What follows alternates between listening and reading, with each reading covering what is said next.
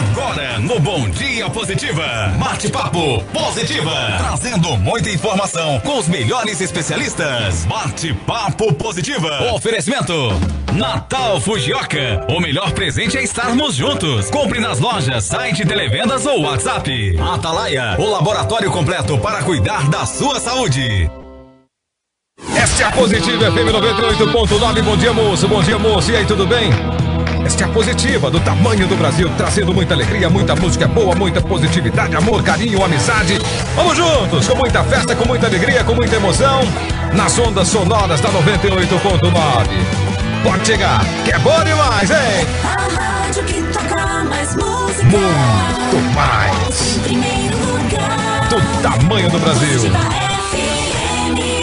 A sertaneja do Brasil. Mensagem positiva. Que nunca nos falte humildade para reconhecer nossos erros, nossas falhas, ao pedir perdão, quando for necessário. Tenhamos sempre a grandeza de agradecer por tudo que temos. Porque, mesmo não tendo tudo o que gostaríamos, sempre teremos tudo o que precisamos. Que nossos sonhos sejam grandes, mas que jamais deixemos de nos contentar com pouco. Existe uma beleza na simplicidade. Existem muitos motivos para ser feliz, escondidos, claro, em cada detalhe. Que nossos olhos sejam sempre de justiça, compaixão e empatia. Que nossos ouvidos sejam sábios para observar somente o que é bom, construtivo e engrandecedor. Desejo que nunca nos falte fé para permitir que seja feita sempre a vontade de Deus. Que nunca nos falte amor para poder sobreviver em meio a tanto ódio. Espero, ouvinte positiva, que, acima de tudo, nunca nos falte fé e esperança de que dias melhores estão à nossa espera. Nossa mensagem do Bom Dia Positiva para você que está aí do outro lado do rádio, pelo site, pelo aplicativo. Estamos em todo lugar para deixar o seu dia mais feliz. Música boa é com a sertaneja do Brasil. Informação também. Fica ligado.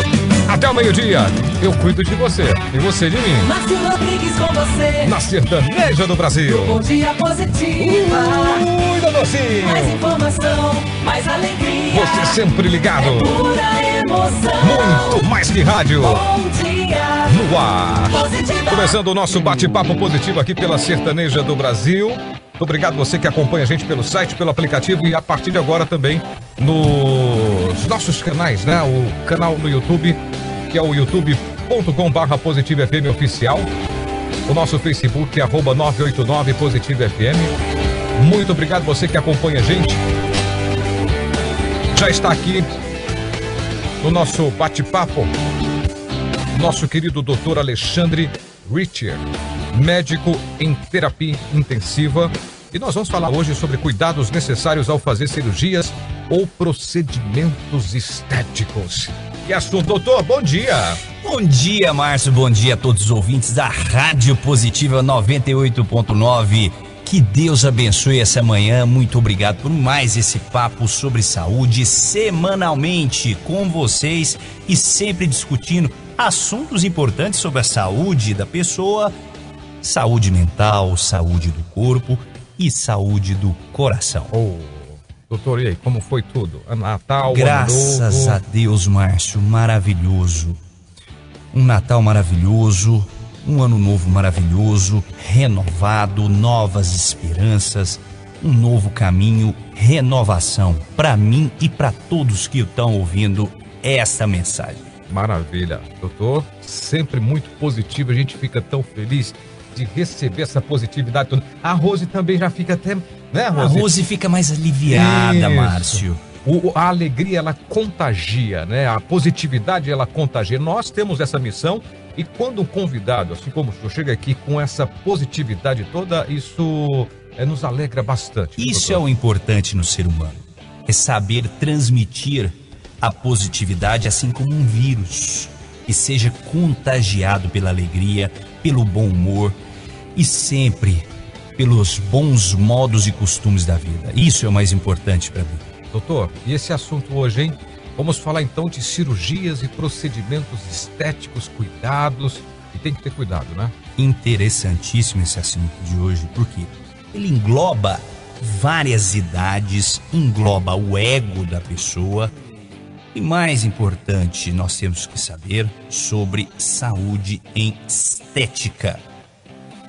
Quem vai realizá-lo? Qual o profissional que é competente, que é capaz e seja capacitado para a realização destes procedimentos? Maravilha! Então você está mais do que convidado para participar, enviando perguntas para a gente no 62986609890. A gente vai subir uma caixinha de perguntas lá no Insta, aí você pode sim direcionar perguntas para o doutor Alexandre Richer, né? Qual o preço da beleza? A beleza tem preço? É um tratamento de pele, um procedimento labial, o aumento dos seios ou do bumbum, é o desejo de homens e mulheres de todo mundo. A busca pelo padrão de beleza, né? Esse padrão de beleza que muitas vezes inalcançável faz com que muitos recorram a tratamentos específicos, mas nem todos sabem os riscos de procedimentos estéticos e os cuidados necessários para fazê-los com segurança. E por esse motivo, está aqui o doutor Alexandre Richer, médico em terapia intensiva, e vai nos ajudar com esse assunto aqui, que é uma prestação de serviço. A nossa intenção, de fato, é esclarecer, tirar suas dúvidas. Tá bom? Doutor, nossa primeira pergunta aqui é a seguinte: qual é a diferença entre cirurgia plástica e procedimento estético? Márcio, vamos começar o nosso papo em primeiro lugar. A medicina, ela existe há séculos com um objetivo: de tratar e fazer sempre o melhor para aquele que tem alguma patologia, que tem alguma doença. Desde então, veio sim a medicina baseada dentro da cirurgia plástica, que ela, antes de se tornar uma cirurgia que tem uma intenção estética, ela tinha um objetivo comum, assim como tratar outras doenças, que também, como por exemplo, os grandes queimados. Aí sim a participação da cirurgia plástica. Então ela não engloba somente o prisma de pacientes que querem um resultado sobre a estética, mas sim um prisma para pacientes que desejam, dos pacientes que possuem doenças e patologias que são confluídas para essa especialidade que é a cirurgia plástica, que inclusive, na minha opinião, é uma das especialidades mais lindas, revolucionárias, que vem trazendo modificações, que vem trazendo inovações e sempre trazendo benefícios para o ser humano. Primeiro ponto. Uhum. Segunda coisa: procedimento de cirurgia plástica. Ele é um procedimento cirúrgico. É necessário todo o aparato que de fato necessita para procedimentos cirúrgicos. Seja uma correção de mama, uma mamoplastia, seja uma correção de nariz, ou qualquer outro procedimento estético, e inclusive grandes queimados. Ele entra dentro de um centro cirúrgico que está regularizado pela vigilância sanitária e naturalmente é feito o procedimento. Procedimentos estéticos. Alguns procedimentos estéticos, eles podem ocorrer em clínicas autorizadas pela vigilância sanitária e não em qualquer local. Isso não é feito de forma casual em casa, no escritório, no próprio trabalho, certo? Mais importante que o ouvinte tenha isso em mente é que procedimentos estéticos também têm o seu local correto para ser realizado. E digo mais, o procedimento estético, ele também exige alguns rituais que são comuns dentro da medicina e que naturalmente é regulamentado pela vigilância sanitária. Como, por exemplo, a utilização de medicações, a utilização de aparelhos e a localidade que seja ambientalizada dentro do ideal para a realização do procedimento estético. Maravilha. Doutor Alexandre aqui falando sobre os cuidados, hein? E tem que ter cuidado. Cirurgias, procedimentos estéticos. Você pode mandar perguntas pra gente. Doutor, aí eu aproveito assim, para ir aprofundando aos poucos. Tem alguma idade apropriada para fazer uma cirurgia plástica? Nas mulheres, por exemplo, colocar silicone. Tem uma mais uma vez, Márcio, mais uma vez. Isso é importantíssimo que o nosso ouvinte tenha total consciência sobre o assunto. Cirurgia plástica, desde que ela seja indicada em situações patológicas e até mesmo em situações de crianças, como por exemplo a orelha de abano, ela tem uma determinada idade em que é indicado para a criança a correção da orelha de abano. Então, idade correta para procedimentos cirúrgicos da plástica, de cirurgia plástica, ele abrange todas as idades. Segundo ponto, cirurgia plástica estética, né? Nós sabemos que entre a idade de 10 a 20 anos é a idade da formação do adolescente, em que ele está descobrindo o seu corpo, em que ele está descobrindo o que de fato confere a beleza do corpo, aquilo que pode ser mostrado à sociedade, e isso mexe muito com uma coisa chamada ego. Portanto, ouvinte, Márcio, é muito importante. Nessa idade nós temos que ter algumas peculiaridades, temos que ter alguns cuidados, principalmente com a formação do corpo do adolescente. Vamos lá.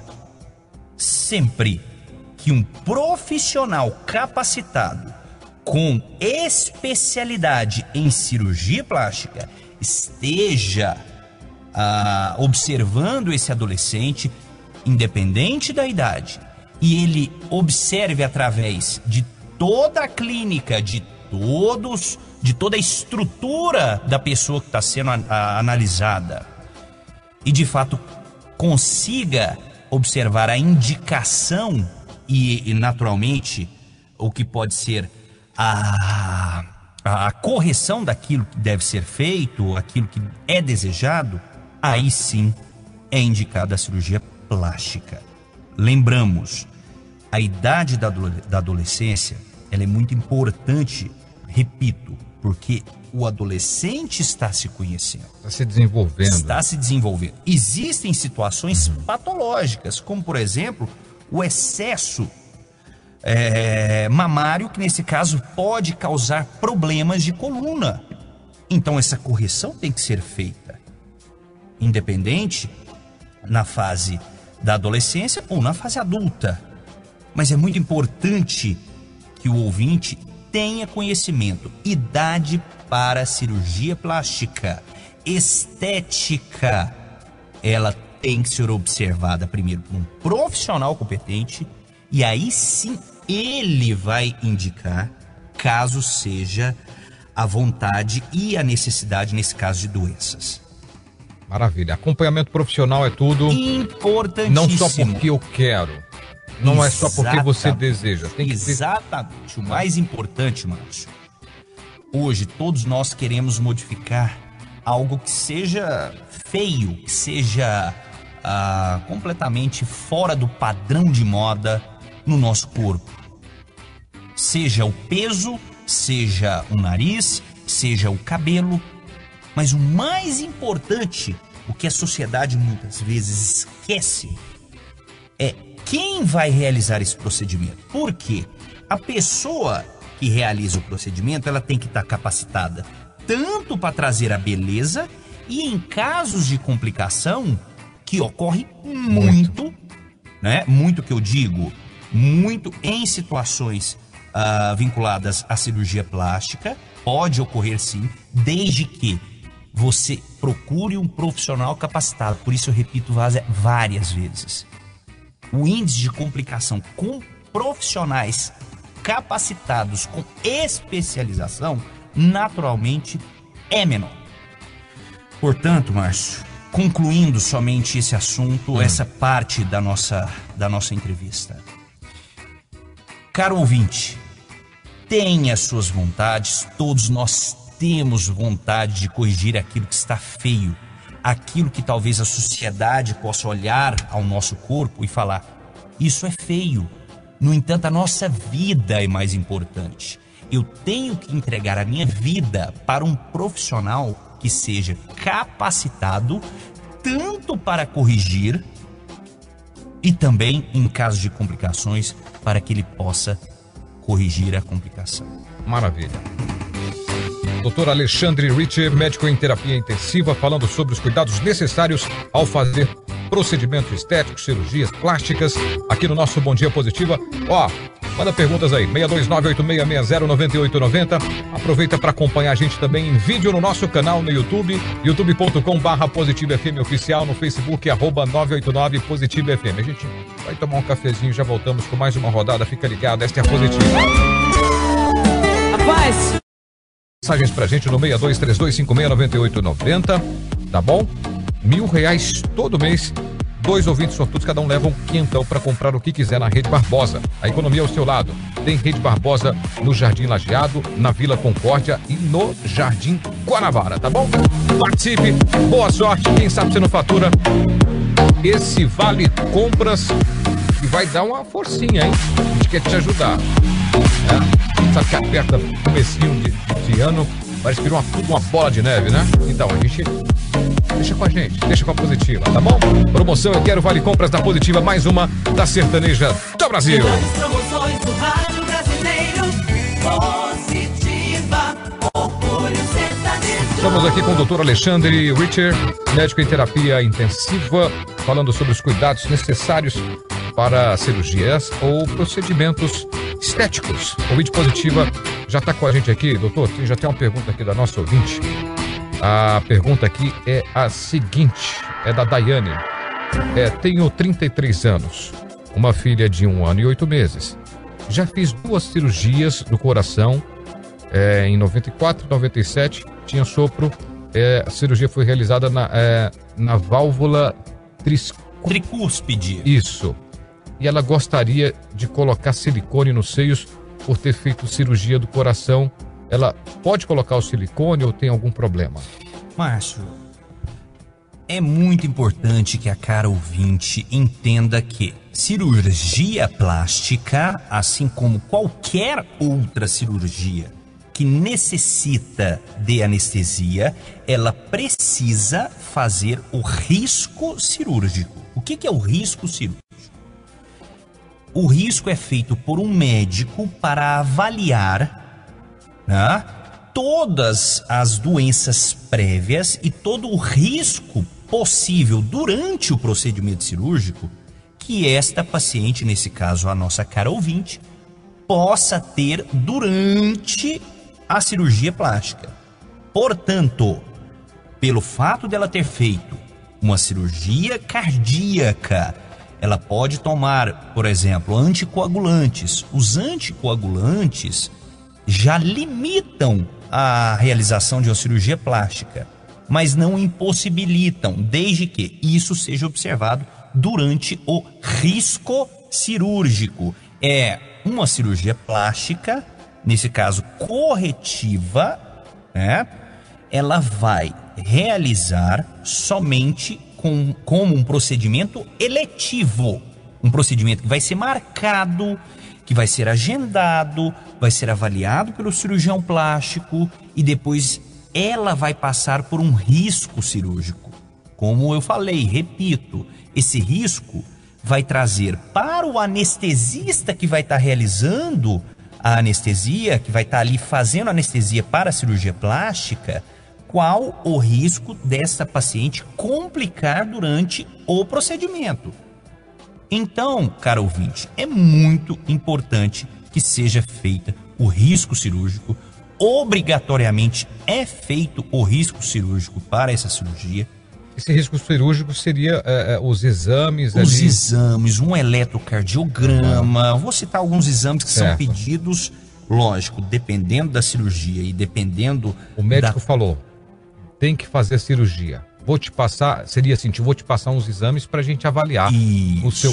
Exatamente. Esses exames, geralmente, é observado por um cardiologista, por um médico, né? Em que ele vai documentar qual é o risco dessa paciente complicar durante uma cirurgia eletiva. Se o risco for muito alto, inclusive, o procedimento pode ser contraindicado. Entendi.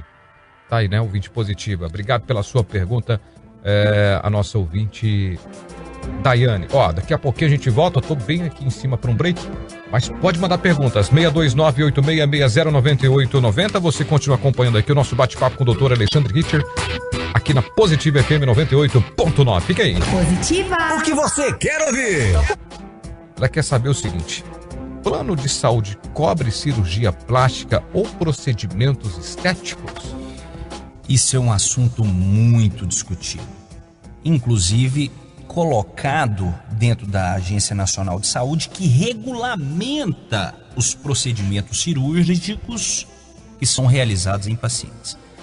Planos de saúde, em sua maioria, não autorizam realizações de cirurgias estéticas, certo? Porém, nós temos algumas cirurgias, como por exemplo a redução da mama, a mamoplastia, para pacientes que possuem problemas de coluna, que para resolver o problema da coluna é necessário que essa mulher faça a redução de mama. Portanto, cabe ao plano de saúde a realização do procedimento naturalmente estético, da redução da mama. Agora, uma abdominoplastia, né? Ela pode ser, sim, realizada, desde que um procedimento não coberto pelo plano de saúde. Uma rinoplastia, que é a cirurgia do nariz. Existem alguns casos, como, por exemplo, desvio de septo, que causa uma patologia.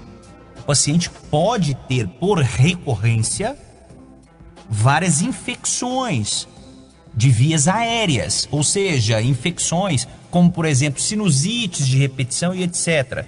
E até mesmo aquela crônica, aquela coisa demorada de muitos anos do nariz entupido e etc. Não sei se você me compreende, Márcio. Se o próprio ouvinte compreende. Muita gente tem isso. Se isso for diagnosticado, naturalmente é feito a septoplastia, e pode ser feito, durante o procedimento, a rinoplastia, que é a cirurgia da correção do nariz, certo? Isto cabe ao plano de saúde, a cobertura da septoplastia. Muita gente realiza também, neste momento, uma cirurgia de correção do nariz com estética, o que pode ser feito pelo médico, desde que ele converse e explique para o seu paciente o procedimento que será realizado. Maravilha. Doutor, é possível, por exemplo, eu posso dizer assim, copiar traços corporais ou da feição de celebridades ou de outras pessoas? Por exemplo, o paciente tem um sonho de ficar parecido com um determinado ator ou atriz, ou então quer ter um nariz igual ao de uma amiga, ou de um amigo, ou o abdômen semelhante ao de um amigo. A cirurgia plástica, ela pode proporcionar isso? Muito além da cirurgia plástica. E não seria também um exagero? Isso, é isso que eu cito, Márcio. O nosso ouvinte tem que entender que nós somos seres humanos e que as cópias deste mundo, além dos gêmeos, que são siameses, que nascem idênticos, as cópias desse mundo, para chegar à perfeição, a cirurgia plástica tem seu limite. Mas antes disso, nós temos que estudar o que está acontecendo com essa pessoa antes do procedimento plástico. Como, por exemplo, eu já vi vários pacientes, várias pessoas quererem a estética idêntica do Michael Jackson. É muito simples, basta olhar nas redes sociais, tem várias pessoas no mundo que querem a estética do Michael Jackson, por ser fã. E para tanto, eles passam por procedimentos estéticos para a realização e abraçar a vontade do paciente. No entanto, nós temos que observar o que está acontecendo na cabeça desta pessoa também, que muito além de uma cirurgia estética, o que manda no corpo é a nossa cabeça, é a nossa psique. Será que está equilibrada? Será que tem algum problema acontecendo com essa pessoa para que ela queira ficar igual a outra? Pode se fazer? Pode, é à vontade. Agora, nós temos que observar o que está acontecendo com a cabeça desse ser humano, com a cabeça dessa pessoa, pois uma cirurgia que possa levar a uma semelhança a um artista, a uma semelhança a uma pessoa que é desejada, ela pode também trazer a pior dos sentimentos do ser humano, que é a depressão depois da idade velha. Por quê? Depois que ele chegar à terceira idade, vai chegar um momento em que ele arrepende. Assim como uma coisa que vem acontecendo comum, Márcio, sabe o quê? Tatuagem. Várias clínicas de estética dermatológica realizando procedimentos de retirada de tatuagens. Tatuagem muita gente deseja durante um determinado tempo. Chega a um ponto da maturidade da pessoa que ela quer retirar. Ela retira hoje através de procedimentos estéticos dermatológicos. Já possuem tecnologia para isso. Por isso é muito importante alguém que deseja parecer com alguém ou tiver traços de alguém. De repente a gente olha, eu achei aquele nariz bonito, mas não significa que eu quero todos os traços da pessoa. Isso é muito importante reconhecer. Inclusive dentro da psiquiatria nós temos os distúrbios de personalidade. Temos que tomar cuidado com isso. Então, primeiro, reconhecer que de fato, eu quero parecer com um artista. Vem cá, a cabeça dessa pessoa está funcionando de uma forma normal? Sim, está. Tudo bem, então vamos levar a possibilidade de ter traço, a boca, a correção da boca, buchectomia, nariz, buchectomia aqui, a correção das maçãs do rosto, a correção da testa. E tem gente que chega ao extremo, como por exemplo mudança da cor. Então nós temos que ter muito cuidado sobre essa questão estética e principalmente para o cara ouvinte, existem profissionais qualificados para fazerem isso. Não façam com qualquer pessoa. Maravilha. Doutor Alexandre Richer, aqui no nosso bate-papo positivo, a gente manda perguntas aí, hein? 62986609890. Esse é o nosso bate-papo positivo. Você pode acompanhar em vídeo no nosso canal no YouTube, youtube.com/Positiva FM oficial, e também no nosso Facebook, @989 Positiva FM. Continue aqui. Jorge Mateus, lance individual do Brasil. Positiva, faltam 3 minutinhos para as 10. Belíssimo dia para você ligado aqui. Você em primeiro lugar.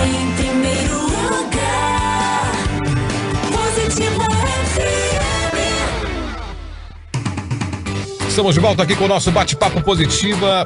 Que bate-papo maravilhoso esse que a gente está tendo aqui. Com o doutor Alexandre Richer, médico em terapia intensiva, falando sobre os cuidados necessários que você deve ter ao fazer cirurgias ou procedimentos estéticos. Importante ter cuidado, né? E por isso a gente o convidou, ele gentilmente atendeu mais uma vez o nosso chamado aqui. A gente fica muito feliz com a presença aqui do doutor aqui, como sempre, também transbordando alegria, positividade aqui nessa rádio que tem um compromisso de, acima de tudo, transmitir positividade. Nada melhor do que a positividade para o nosso crescimento pessoal, para o nosso crescimento profissional e para que o nosso ano de 2021 seja cada vez melhor. Seja positivo, seja como Márcio, seja cada vez melhor. Muito bem, doutor. Olha, quero agradecer aqui imensamente aqui as perguntas que estão chegando aqui. Pro doutor, é o último bloco nosso aqui, o nosso bate-papo positivo, e vamos explorar ao máximo aqui, tá? 62986609890. Esta é a Positiva. Doutor, eu queria já entrar nesse assunto desde o início, que eu acho que é mais comum. Ou não, posso estar enganado, o senhor que vai me dizer.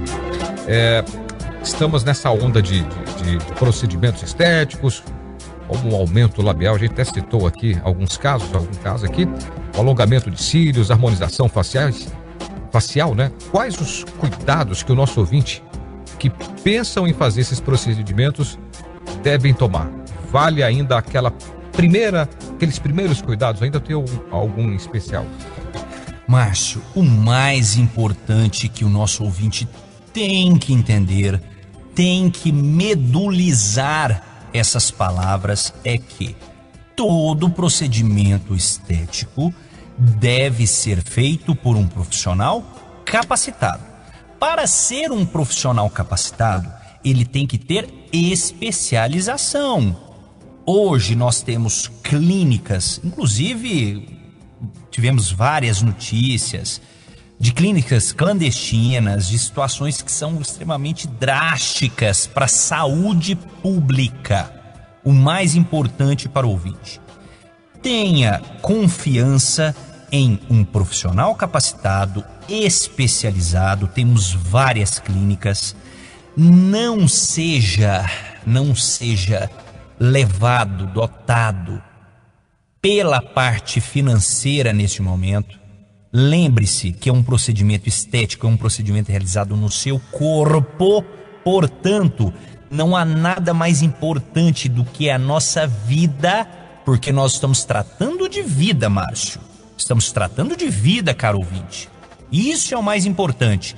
A partir do momento em que você deixar, por exemplo, um botox, né, que é a toxina botulínica, entrar no subcutâneo, na sua pele, aquele procedimento pode trazer tanto a beleza e também as agruras, trazer problemas para o seu corpo. Vamos ter cuidado com os profissionais ao qual estamos escolhendo.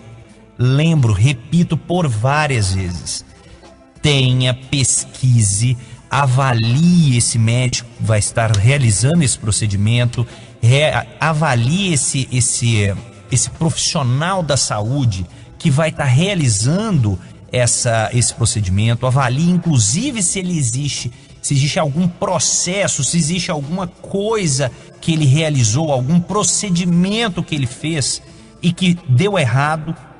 Isso é muito importante, é pesquisar sobre quem vai cuidar do seu corpo. Então deixa eu já aproveitar e emendar aqui para o nosso ouvinte Paulo, né? O Paulo é de Caldas Novas, ele diz o seguinte, que o que fazer, ele pergunta o que fazer quando se sabe que um profissional que oferece uma cirurgia plástica não é cirurgião plástico. Isso aconteceu com ele em Caldas Novas, que ao buscar um profissional para realizar uma rinoplastia, descobriu que um famoso médico nas redes sociais não é um cirurgião formado. Vamos lá. Primeiro ponto.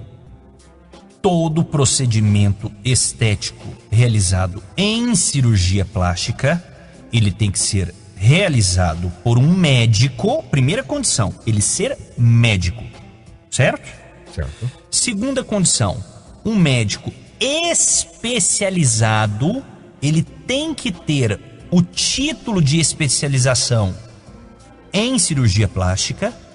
E terceiro ponto, aí vem a grande questão que eu coloco e repito para o nosso caro ouvinte, é pesquisar sobre esse médico, né? Verificar se esse médico realmente está ativo, se ele teve bons procedimentos, observar outras pessoas que fizeram procedimentos com esse médico e aí sim tomar a confiança do paciente para a realização de tal procedimento estético. Isso é muito importante. Agora, a realização de procedimentos estéticos por profissionais não capacitados e procedimentos estéticos procedimentos grandes, como por exemplo, abdominoplastia, rinoplastia, que são realizados por pessoas que não são médicas, Isso já cabe ao acionamento do Ministério Público. Isso já não é um caso mais de medicina, é um caso de crime. Ele está se deparando com uma situação séria. Exato, uma situação extremamente grave. Não é simplesmente grave. Assim, eu não vou fazer porque você não é formado. Rinoplastia. Denuncia. É, isso, inclusive, cabe denúncia contra esse profissional. Recentemente, no Rio de Janeiro, existia um profissional, que eu não vou classificar de qual área da saúde ele atua. No entanto, ele estava realizando procedimentos que confere ao ato médico, que é um procedimento que somente médico pode realizar. Foi autuado e preso. Assim deve ser feito também em Goiânia e em qualquer área do Brasil. Porque no Brasil, somente médicos e com título de especialização podem realizar procedimentos para tal finalidade. Assim como é a cirurgia plástica. Não vou fazer, por exemplo, a rinoplastia, ela pode ser feita por cirurgião plástico, assim como médicos especializados na região do nariz, muitos médicos, como por exemplo os otorrinolaringologistas, eles trabalham na área de estética nasal. Então, eles também estão aptos para a realização do procedimento, certo? Indico para todos os nossos ouvintes, pesquise, observe, olhe dentro do Conselho Regional de Medicina, do Conselho Federal de Medicina, se esse médico possui especialização e se de fato ele está apto para realizar uma cirurgia estética. Maravilha. Tem a pergunta aqui da nossa ouvinte Carla Mello, do setor Urias Magalhães, doutor. Quero fazer uma lipo e colocar silicone, porém sou hipertensa. E já fui em 2 médicos, ambos recusaram fazer minha cirurgia, mesmo eu autorizando. Eles podem fazer isso?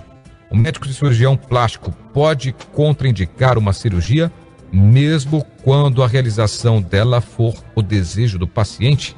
E em quais circunstâncias isso acontece? Márcio, voltamos àquele assunto que estávamos discutindo no bloco anterior. Todo procedimento cirúrgico em que necessita de uma anestesia, ele vai precisar ser avaliado por um cardiologista que vai emitir o risco cirúrgico.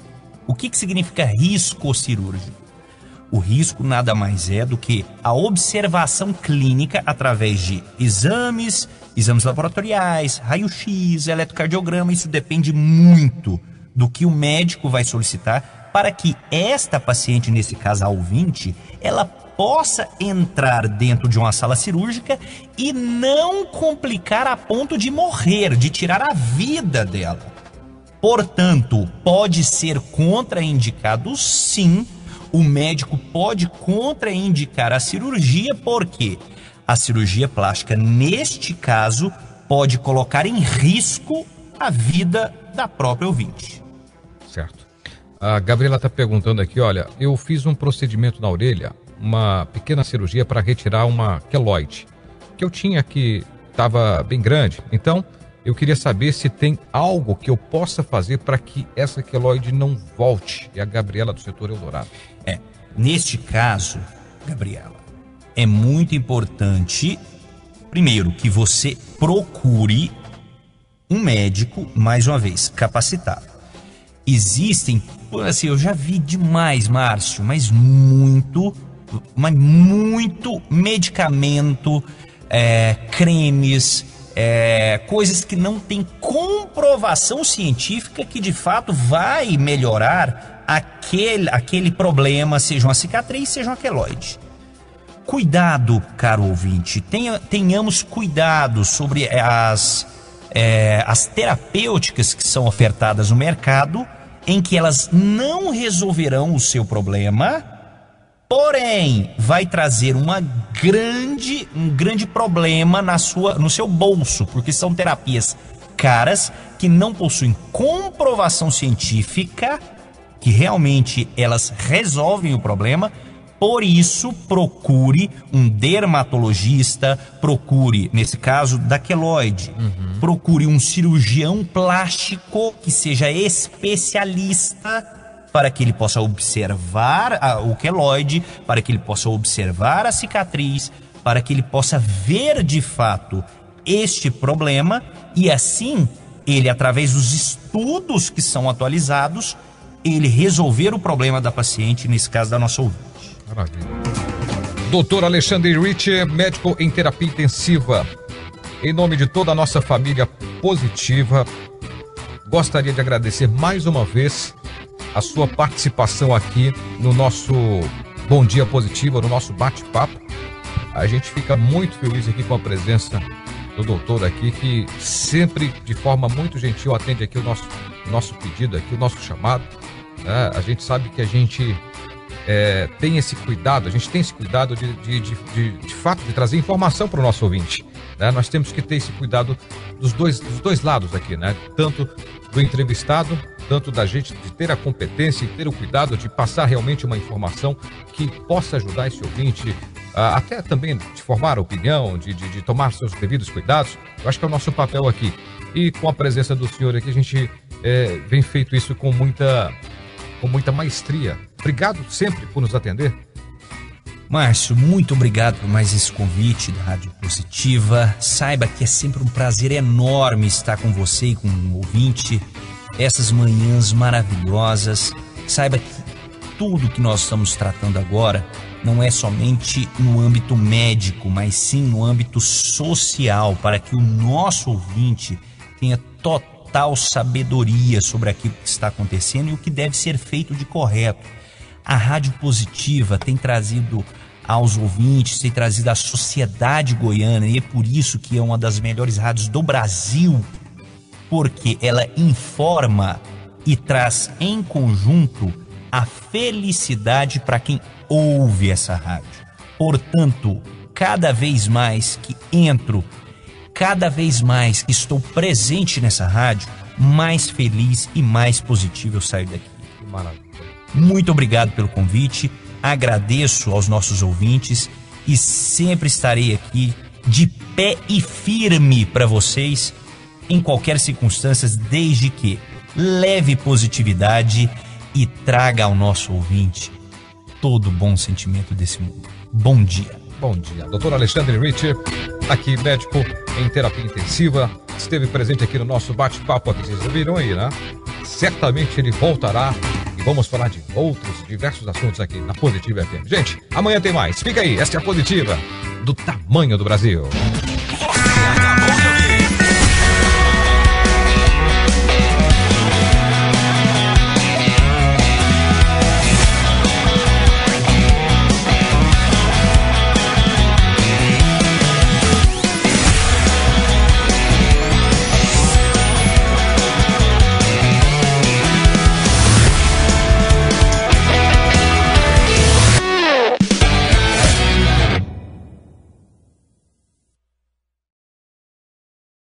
de YV 924, Rádio Positiva FM 98,9 MHz. Positiva FM.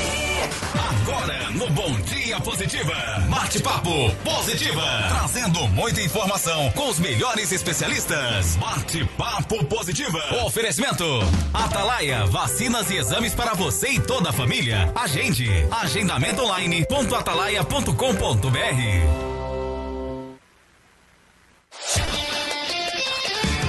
Esta é a Positiva FM 98.9 no coração do Brasil. Bom dia, moço. Bom dia, moço. E aí, tudo bem? Vamos juntos até o meio-dia, com muita alegria, positividade no ar. Se é positiva, meu povo. Você em primeiro lugar, em casa, no carro, no trabalho. Positiva FM. Mensagem positiva. Orgulhe-se pela maneira corajosa com a qual lidou com os acontecimentos desses últimos meses. As batalhas silenciosas que você enfrentou, as lágrimas que você segurou e as que deixou rolar livremente. Você fez o que deu. Fez o melhor que podia fazer. Celebre sua força. Reconheça sua resiliência. Nada foi em vão. Nada nunca será em vão. Acredite, confie e descanse na certeza de que os melhores dias da sua vida estão a caminho.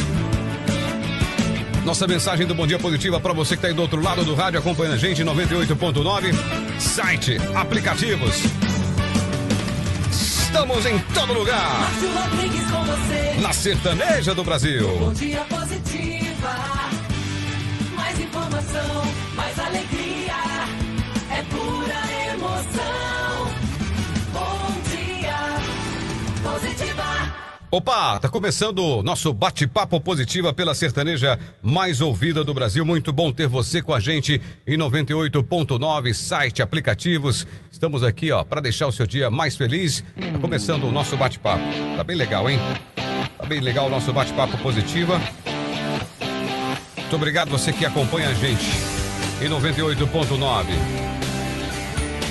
Olha, você que tá acompanhando a gente, muito obrigado pela companhia. Você já sabe que a gente está realizando várias lives. Várias lives abordando vários assuntos aqui, tá bem legal. Meu amigo Alex vai colocar agora. Já prepara aí, Alex. Já aquele videozinho, né, com os horários das lives enquanto eu faço aquele ajuste aqui. Para que todo mundo possa acompanhar o nosso bate-papo Positiva, tá? Então fica ligado nos horários, nas lives, você que já está acompanhando a gente em vídeo nos nossos canais. Então, você que está ouvindo a programação da Rádio Positiva, chegou a hora de você acompanhar o nosso bate-papo Positiva. Está aqui a doutora Ariana Lobo, psicopedagoga do nosso bate-papo Positiva. Bom dia, Ariana. Bom dia, Márcio. Bom dia a todos os ouvintes. Que prazer estar aqui com vocês nessa manhã maravilhosa, iniciando a semana com muita energia e com muita alegria, viu? É muito bom estar aqui contribuindo. Alegria toda nossa, hein? E esse tema, hein, Ariana? Esse tema é bem delicado, né? Sim. E precisa de discussão. A gente precisa abordar, a gente precisa, de alguma maneira, contribuir, né?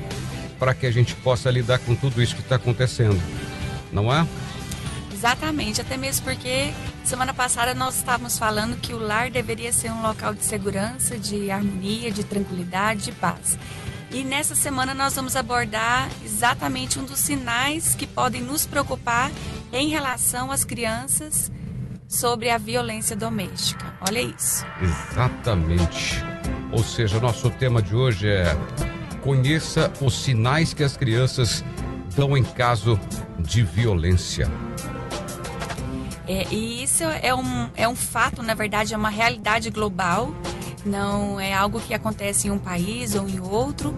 Nós vamos entender o que aconteceu nesse tempo, nós vamos compreender quais são esses sinais, como nós podemos fazer para ajudar, para contribuir, para que as crianças também se sintam protegidas em seus lares.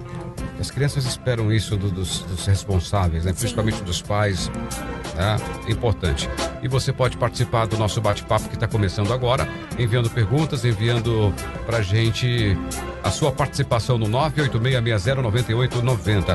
Ariana, então, tudo bem.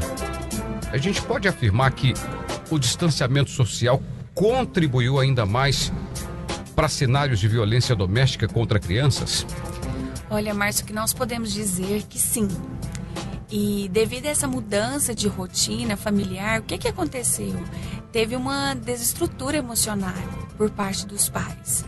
As crianças, elas estavam acostumadas com uma rotina de integração, de socialização, podiam ir ao shopping, cinemas, à escola, e isso faz com que elas compreendam cada vez mais como se comportar, como agir, como ser cuidada, porque é isso que se espera.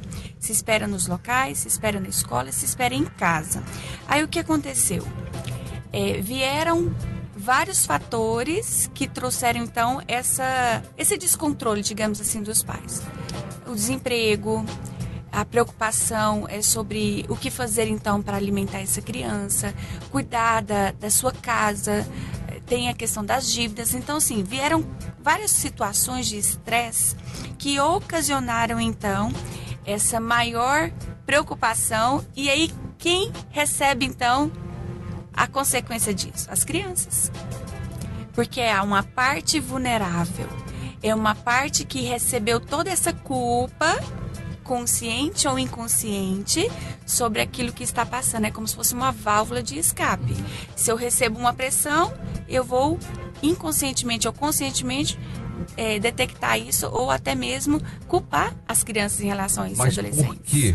Por que as crianças ficaram mais vulneráveis às violências praticadas no seio familiar? Pronto, isso é importante ser mencionado. Simplesmente o fato, claro que a gente tem a questão da orientação da OMS, nós seguimos, mas com isso os locais de socialização, os locais de integração ficaram fechados. Um dos locais, Márcio, que a criança se sente protegido além da sua casa, a gente pode afirmar que é a escola. Só que agora, o que acontece? As escolas estão fechadas, então elas passaram maior tempo em seus lares. Com isso, se tornaram mais vulneráveis. Não tem para onde ir, não tem onde socializar. Eu atendo crianças, Márcio, e adolescentes que moram em prédios. Ok, a gente entende que é uma questão de saúde pública, mas elas não podem descer. Elas não podem ir para a quadra, está fechada. Elas não podem ir para a piscina, está fechada. Fisioterapeutas e terapias que eles precisam fazer em relação à parte psicomotora, não tem como, porque a piscina é fechada. Então, assim, eles não têm para onde ir. Eu conheço famílias que falam assim: filhos, vamos para o cubo. Sabe o que é o cubo, Márcio? A casa. Olha a impressão que você passa para o filho, que a sua casa é um cubo. O cubo dá a impressão de algo compacto, algo fechado, algo que você não tem liberdade, você não pode manifestar, você tem coisas para executar e não tem para onde ir, você fica andando em círculos. Nós não podemos falar isso. Pais, cuidadores, nós precisamos, na verdade, tomar muito cuidado com a nossa fala. A nossa fala vai trazer ou não segurança para a criança e o adolescente nesse tempo. Maravilha. Ouvinte Positiva, pode participar aí do nosso bate-papo. A Ariana Lobo está aqui. Estamos falando sobre os sinais que as crianças dão em caso de violência. E você pode mandar perguntas para a gente, caso você tenha dúvida, caso precise de um norte. A Ariana está aqui. É isso. 62 986 609890. Enquanto a gente toma um café, a gente toca música também. Nosso bate-papo Positiva está no ar e vai até às 10. Resenha Positiva. Resenha Positiva, hein? 62 3256 9890. Você continua participando aí, mandando perguntas pra gente, né? No nosso bate-papo, mas também pode participar da nossa resenha, que é outra coisa, que é uma promo aqui da sua Positiva FM. Carnes variadas, cerveja Mistel, produtos Coca-Cola, produtos da Manda Picanha, lojas do Marista, Famal, Unidade Vaca Brava e Passeio das Águas. 982-432.000 é o número aqui do nosso parceiro, né? Da Mão da Picanha. Cerveja Mistel Puro Malte e produtos Coca-Cola. Quer ganhar aquele churrascão por conta da Positiva? Participe ligando ou enviando mensagens no 62 3256 9890. Boa sorte, participe! As melhores promoções do rádio brasileiro. Positiva, orgulho sertanejo. Oba, e aí, tudo bem, né? Olha, maravilha, maravilha. Estamos aqui com o nosso bate-papo Positiva. Estamos com a doutora Ariana Lobo, psicopedagoga, falando um pouquinho sobre os sinais que as crianças dão em caso de violência. É importante a gente falar sobre esse assunto. Se tem dúvidas, pode mandar perguntas pra gente no 62 986 609890, tá? Manda aí.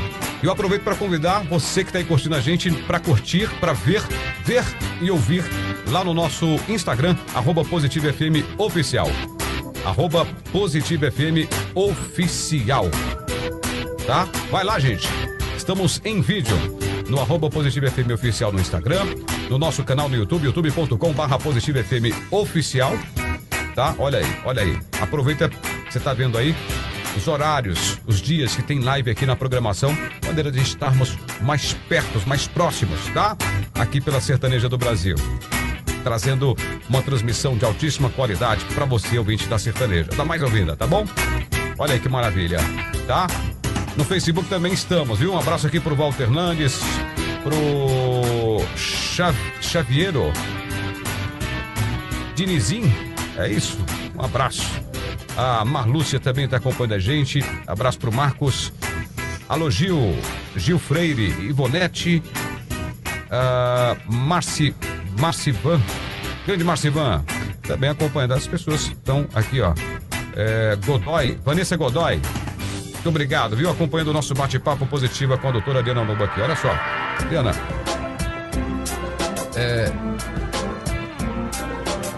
já retomando aqui o nosso bate-papo aqui, falando sobre esses sinais. E quando a gente fala, quando veio esse tema, me deu um aperto no coração. Recentemente a gente teve aquele caso, né? Chocou o país. Ainda tem uns desdobramentos rolando, né? Para chegar até esse ponto, eu fico imaginando uma coisa que eu não gostaria, né? A frieza do ser humano para tais ações. Ainda mais de quem nem consegue se defender. Exato. É. Mas enfim. Quais são as faces da violência? Márcio, você tocou num ponto que realmente é de apertar o coração. Eu fico com o meu coração também dessa forma. E imagino que os ouvintes também fiquem. O que nós esperamos é que os pais, né, os cuidadores, e eu me refiro também às pessoas que ficam com... as crianças que ficam com os adolescentes enquanto seus pais vão trabalhar. Conheço pessoas que acreditam fielmente nesses cuidadores.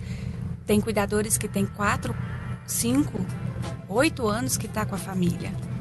E pelo fato da família, às vezes, confiar muito, nem verifica, às vezes, as câmeras, os vídeos, as filmagens. E quando vai olhar tudo isso, percebe que ele tem maus tratos. Então, diante disso, vamos entender quais são as faces das violências. A primeira delas que eu quero mencionar, é a síndrome da criança espancada. Como fazer, então, para detectar esses sinais? Essa síndrome... Tem como? Tem. Através de evidências, tanto clínicas quanto radiológicas, é notável as suas lesões. Então, são crianças que você faz os exames, que é muito perceptível que ali teve uma situação em que a criança realmente ela foi colocada numa situação de vítima. E nós conhecemos muitos casos no Brasil, onde a criança ela foi, naquele momento, torturada por mães ou por pais. E isso traz traumas que vai influenciar em toda a sua vida e pode até mudar a sua história. Isso é muito sério. Outra coisa que nós queremos mencionar aqui, nós vamos trazer noções, ok? Para que você comece a observar e ter um olhar frente a isso. É a síndrome de Munchausen por procuração. Que síndrome é essa, Ariana? Ela é definida por uma situação em que a criança é levada a cuidados médicos, mas por sintomas, por sinais inventados e provocados por seus familiares, ou seus cuidadores, ou responsáveis. Então, ele é levado a uma sequência de exames complementares e, de repente, a criança ela começa até a acreditar que ela tem tudo aquilo. Então, passa a ser também psicológica e começa a ter inúmeras consultas para averiguar se de fato ele está sentindo tudo isso. Eu acompanho casos de adolescentes. Sabe o que eles me dizem? Aí fala assim, sabe, Ariana, do nada eu comecei a passar mal. Do nada eu comecei a vomitar. Do nada eu comecei a desmaiar, ter tonturas. E aí quando você vai investigar, tem uma origem. Tem uma pressão que ela sofre ali, até mesmo... verbal e não verbal. Então isso é muito sério. A criança ela passa a acreditar que ela tem uma doença, passa a acreditar que ela tem aquela dor E às vezes ela nem estuda mais, porque de repente foi colocado que ela tem doença nos ossos, que ela perde as forças. Do tanto escutar, ela acredita nisso. E ela diz, olha, já tem 2 meses que eu não faço nenhuma atividade da escola, porque eu sou fraca. Então percebe-se que mesmo fazendo exames, não tem nada. Então é um tipo de violência também, e pouco conhecida por este nome, mas muito praticada por muitos responsáveis, simplesmente para chamar atenção. Olha quanto isso é sério. Outra coisa que nós queremos mencionar aqui são os maus tratos psicológicos. Corresponde a toda forma de rejeição, de depreciação, de discriminação. Como eu realizo atendimentos personalizados, Márcio, e tem um processo de muita confidencialidade, muita confiança, não vou mensurar aqui nem nomes, nem local e nem cidade, porque eu atendo em todo o Brasil, online e presencial. Mas o que eu quero dizer é crianças que escutam de seus pais a seguinte frase, a seguinte afirmação. Se você não me ajudar com o seu irmão, eu vou te matar. E a criança vira para o pai e diz, que é isso, pai? O senhor não pode dizer isso para uma criança. Eu sou só uma criança. O senhor deveria pensar antes de falar. Então, eu me refiro a crianças de 7 a 10 anos de idade, que eu tenho escutado sobre isso. Olha o quanto isso é sério. Por fim, o pai vai caindo em descrédito de tal forma que as crianças que deveriam ser protegidas pelas famílias, elas começam a proteger os seus pais e se calam diante disso. Sabe o que acontece, Márcio? Foi executado, na verdade, foi realizada uma pesquisa em 96 países. E constataram de 2 a 3 a 17 anos que nesse período, ao invés de aumentar as denúncias contra violências domésticas, diminuíram. Porque eles estão sofrendo cada vez mais, sabe, uma pressão psicológica, ameaças tão fortes que eles se calam diante disso. Então nós precisamos estar atentos. O que fazer diante disso? Nós vamos falar sobre isso, mas para fechar um pouquinho sobre essas faces da violência, eu quero destacar mais uma, que é a negligência. E a negligência fala de cuidados básicos. A saúde, alimentação, higienização, e são situações em que ela é cometida ou ambiente de muito frio ou muito calor. E tudo isso reflete muito nas áreas da sua vida. Então, crianças que ficam sem comer muito tempo, crianças que não toma seu banho, não escova seus dentes, não tem uma rotina. Claro que isso fala sobre os seus pais, né? Não estarem bens, tem aí um descontrole emocional. Mas quem sofre com tudo isso são as crianças. Que não consegue lidar com o peso que os pais já têm, né? Não conseguem. E é preciso que os pais tenham essa consciência, né? Porque os pais já passaram, né, por tantas situações, estão mais preparados que as próprias crianças. E é preciso ter um cuidado do que a gente fala, do que a gente faz, do que a gente pede, da forma que a gente pede, da forma que a gente fala, né? Porque isso pode trazer problemas que às vezes você nem imagina. E aí lá na frente você pensa, poxa, meu filho, assim, assim, assado. Exato. Não é?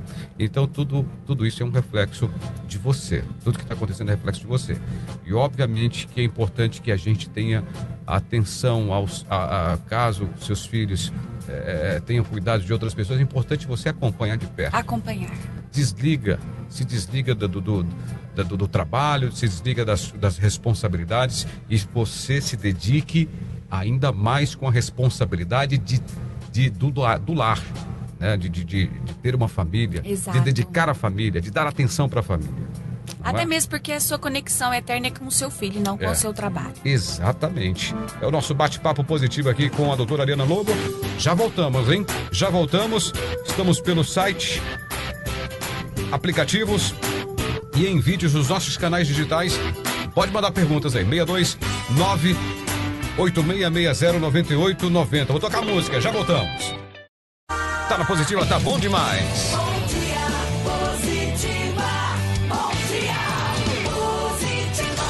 carinho e amizade. Márcio Rodrigues. Estamos de volta com o nosso bate-papo positivo pela Sertaneja do Brasil. Estou aqui com a doutora Ariana Lobo, psicopedagoga, falando de um tema tão delicado. É um tema delicado, né? Sinais que as crianças dão em caso de violência. É importante estarmos atentos. E diante desse último cenário, dessa última covardia que aconteceu, a gente precisa sim colocar aqui à mesa, discutir, né, para que a gente fique atento. Exatamente. Não é? Que é a nossa intenção nesse momento, né, Ariana? É trazer esse alerta mesmo, esse olhar especial, esse olhar para as crianças, para os adolescentes. Nós sabemos que eles são as partes mais, digamos assim, né?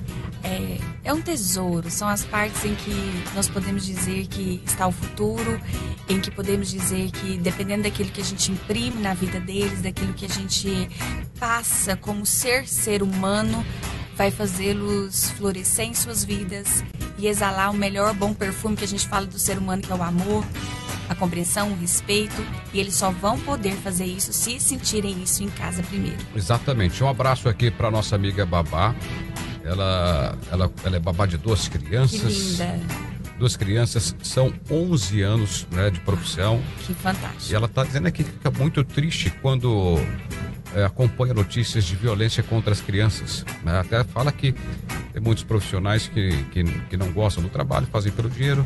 Enfim, a gente não está aqui para apontar dedo, né? A gente sabe que existem milhares de profissionais de extrema categoria, de qualidade, né, de atenção, fazem, sim, o que tem que ser feito e tornam até parte da família, né? Sim, nós não podemos generalizar, né? Exatamente. Tem profissionais e profissionais. Exato. Acredito que essa seja uma profissional do amor. Exatamente. Muito obrigado, Ellen. Parabéns pelo seu trabalho, tá? Abraços aqui para nossa querida ouvinte também que está curtindo a gente, é a Jaque. Oi, Jaque, bom dia, tudo de bom, viu? Estamos em vídeo no YouTube, no Facebook e também no nosso Instagram. Elaine está com a gente, o Wanderson também está com a gente, muito obrigado. Márcio Underline J. Rodrigues também com a gente, muito obrigado. Galera acompanhando aqui, boa semana para Lielson, grande Lielson, também curtindo o som da Positiva FM. Ariana, como que a gente deve agir ao suspeitar de violência contra a criança? Ótimo, Márcio. São ações simples que nós podemos ter, né? Mas antes disso, eu quero mandar um... Sabe aquele abraço, claro, bem especial para Ellen? Ellen, na verdade, as famílias precisam de profissionais como você. Obrigado por participar, obrigado por estar aqui conosco, obrigado por mostrar que, de fato, tem profissionais que são extremamente confiáveis, sim, e que merecem todo o nosso respeito. Mas nós queremos também destacar que o olhar que os cuidadores e os pais devem ter frente a crianças, adolescentes, desafios que são imensuráveis.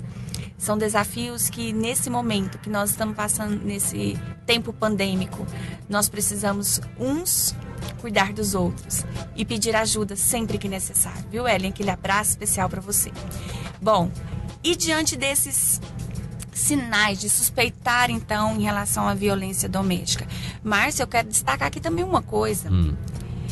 Como a gente tem esse atendimento mais próximo, a gente sabe que tem crianças também que às vezes utilizam do choro frequente ou utilizam da birra ou começam até a gritar em seus lares para chamar atenção ou para não ser disciplinado. E aí eu peço a você que é vizinho, né, que está no prédio ou que está do lado, verifique se de fato tem algo acontecendo. Porque às vezes pode acionar, que é o que nós vamos mencionar aqui, que é o conselho tutelar, e de repente o conselho tutelar chega lá e o pai só foi disciplinar o filho, não se trata de uma violência, mas o filho gritou de tal forma que pensou-se então, torturou, matou e está sofrendo demais agora. Mas a questão aqui é, existem casos e casos, mas quando você vai de fato observar e ver que é frequente essas ações, que não é só esporádica, que não é só em um momento ou outro, que você percebe que é uma constância, aí sim, acione o conselho tutelar, ligue também para o 190, chame a polícia. Muito melhor averiguar o que se está passando do que negligenciar, do que deixar isso passar.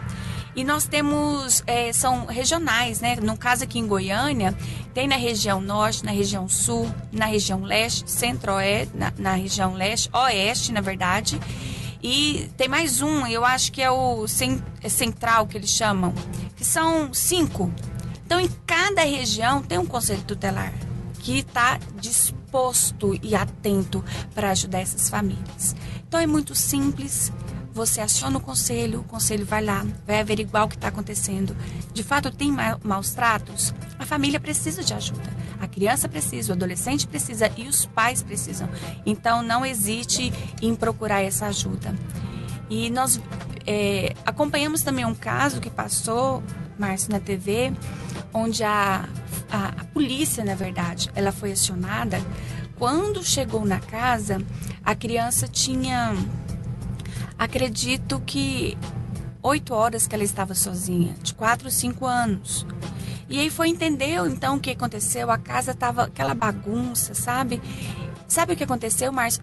É drástico, gente. Ouvir isso de manhã é difícil, mas os pais haviam morrido.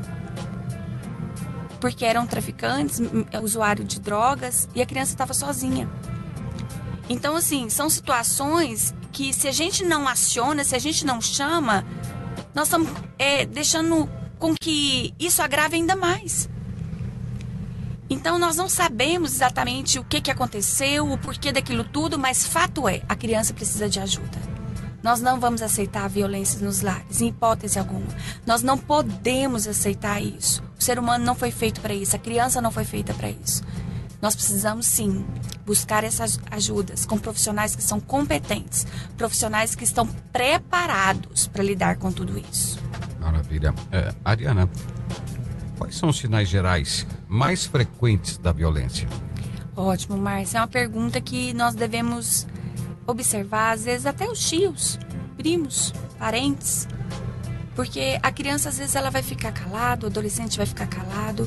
Mas veja só, começa a aparecer alergia, doenças de pele. Então, coisas que não estava acontecendo, de repente, inicia-se um processo ali na manifestação do seu corpo. Como, por exemplo, começa a gaguejar, dificuldade na linguagem. Uns falam demais, outros falam menos porque ficam extremamente irritados ou porque se sentem tão oprimidos que se fecham, se calam. Eu atendo pessoas que estão passando por isso, crianças, adolescentes, que ou se retraem ou ficam extremamente irritados e podem até trazer uma baixa autoestima, o início ali de depressão. Ariana, existe depressão na infância? Sim! Traz ali também a perda da confiança. Então, são sintomas gerais que, de repente, você que está nos ouvindo, que é tio, que é um parente próximo que se preocupa, observa se eles estão apresentando isso. Certa vez eu acompanhei uma tia que ela falou, Ariana, eu preciso de ajuda. E ela está passando por uma violência, né? Um abuso sexual com o padrasto. E a gente fala para a mãe não acredita. Eu disse, olha, essa adolescente, essa criança, ela precisa ser ouvida, ela precisa ser acompanhada, mas nós não podemos fazer isso escondido nem forçado. É necessário que a família compreenda a necessidade, que essa mãe, sabe aquela famosa caiu a ficha? Perceba o que está acontecendo, para não acontecer o que nós estamos acompanhando aí, esse caso absurdo. Exatamente, exatamente. Doutora Ariana Lobo aqui no nosso Bate-Papo Positivo, tem mais um bloco. Fica à vontade aí para acompanhar o nosso bate-papo. Já voltamos. Gustavo Lima, rapidinho aqui. Tem algumas perguntinhas aqui que a gente precisa colocar à mesa para discussão. Tem uma ouvinte aqui, ela tem 2 filhos, está pedindo uma ajuda. Tá? Ela diz o seguinte, a filha de 14 anos fala que não gosta dela, né? Que ela admira mais que a mãe admira mais o irmão, que pende pro lado do irmão, certo? E aí ela tá falando aqui que tenta estabelecer uma comunicação, explica para ela. O irmão nunca fez esse tipo de esse tipo de comparação. Entendo. Né? Mas ela estava dizendo aqui que sai para trabalhar, é mãe e pai ao mesmo tempo, tem uma dificuldade, mas ela quer ter uma comunicação, quer ter um nível de amizade melhor com a filha. Como que ela deve fazer? Que bom. É, o primeiro passo, digamos assim, que ela já está dando, né? Que é pedir essa ajuda. É um passo importante para os pais, é um passo importante para aqueles que acompanham direto, né, seus filhos. E como nós mencionamos, nesse momento pandêmico, a gente tem que ter esse olhar mesmo. Olha, mas carinhosamente eu quero te pedir duas coisas. Se fizer sentido para você, avalia e direcione seus novos passos. Um deles é saber que existem necessidades que são diferentes nos dois filhos. De repente, a linguagem do amor dele não seja o tempo de qualidade, que é uma das coisas que a filha está pedindo. Quer estar junto, quer caminhar junto, e para ela isso é importante nesse tempo. Então, oferecer esse tempo de qualidade para sua filha de 14 anos vai ser muito bom, e você pode mencionar isso. Filha, nesse momento eu quero separar 20 minutos para te ouvir. Como foi seu dia? Como você se sente? Você está conseguindo realizar a sua rotina? Quais têm sido as suas dificuldades? O que você acredita que eu posso fazer como mãe que vai melhorar, que vai ajudar no seu sentimento? Ouça ela. Na essência, não julgue o sentimento dela. Não estou dizendo que você está fazendo isso. Eu estou dizendo e te convidando, na verdade, para ajustar uma ótica e observar se tudo isso faz sentido. Talvez o seu filho ele seja mais despojado, talvez ele com palavras de afirmação se sente bem, talvez ele com atos de serviço se sente bem, mas no caso dela, o que ela precisa é ouvir de você e ela precisa se sentir amada, entende? E a segunda coisa é evitar comparações. Eu sei que tem mães, mas que às vezes tem 2, 3, 4 filhos e fala assim, Ariana, esse filho age assim, esse age assim, mas a educação foi a mesma, a maneira de eu agir foi a mesma. O que fazer diante disso? O manual de filhos, ele é escrito diariamente. Saiba que os desafios, ele é encontrado em cada amanhecer, em cada dia. E você, com toda a sabedoria, com toda a paciência, olhe nos olhos dos seus filhos, porque eles vão refletir qual é a necessidade que eles precisam para aquele dia. Mesmo com você trabalhando tanto e precisando tanto de ter este foco, até mesmo para manter o controle na sua família, financeiro, preocupa-se também com a parte emocional. Eu tenho certeza que essas ações vão te ajudar muito. Maravilha. Ariana Lobo, gostaria de agradecer imensamente a sua importante contribuição nesse bate-papo Positiva, extremamente interessante, gente, como eu disse, abordar assuntos como esse, né? Falamos aqui com a Ariana Lobo, psicopedagoga, falando sobre os sinais que as crianças dão em caso de violência. Então fica o alerta aí, você que acompanhou parte desse bate-papo, saiba que você pode acompanhar em vídeo. Tudo que rolou aqui foi muito bacana. Lá no nosso canal no YouTube, youtube.com/PositivaFM Oficial, você vai ver na íntegra, tá bom? Você vai ver na íntegra tudo que rolou aqui no nosso bate-papo Positiva com a Ariana Lobo. Ariana, muitíssimo obrigado. Quem quiser seguir a Ariana Lobo, como é que faz? Ariana Lobo, _mentoria. Pode falar comigo no direct ou no telefone. Com Y, Ariana. Com Y, o telefone é 98461-7208. E eu finalizo com uma frase. Por favor. Tudo isso vai passar. Só uma coisa não pode passar. O nosso amor. Exatamente. A gente teve até um jingle aqui que falava muito isso. Tudo isso passa, só não passa o nosso amor. É isso. Obrigado, Ariana Lobo, aqui no nosso Bate-Papo Positiva pela Sertaneja do Brasil. Amanhã tem mais, hein? Amanhã tem mais. Você continua curtindo, se divertindo com a gente em 98.9. Você acabou de ouvir no Bom Dia Positiva. Bate-Papo Positiva. Trazendo muita informação com os melhores especialistas. De segunda a sexta, de 9 às 10 da manhã. Na sua Positiva. Positiva. Oferecimento. Atalaia, vacinas e exames para você e toda a família. Agende. Agendamento online.atalaia.com.br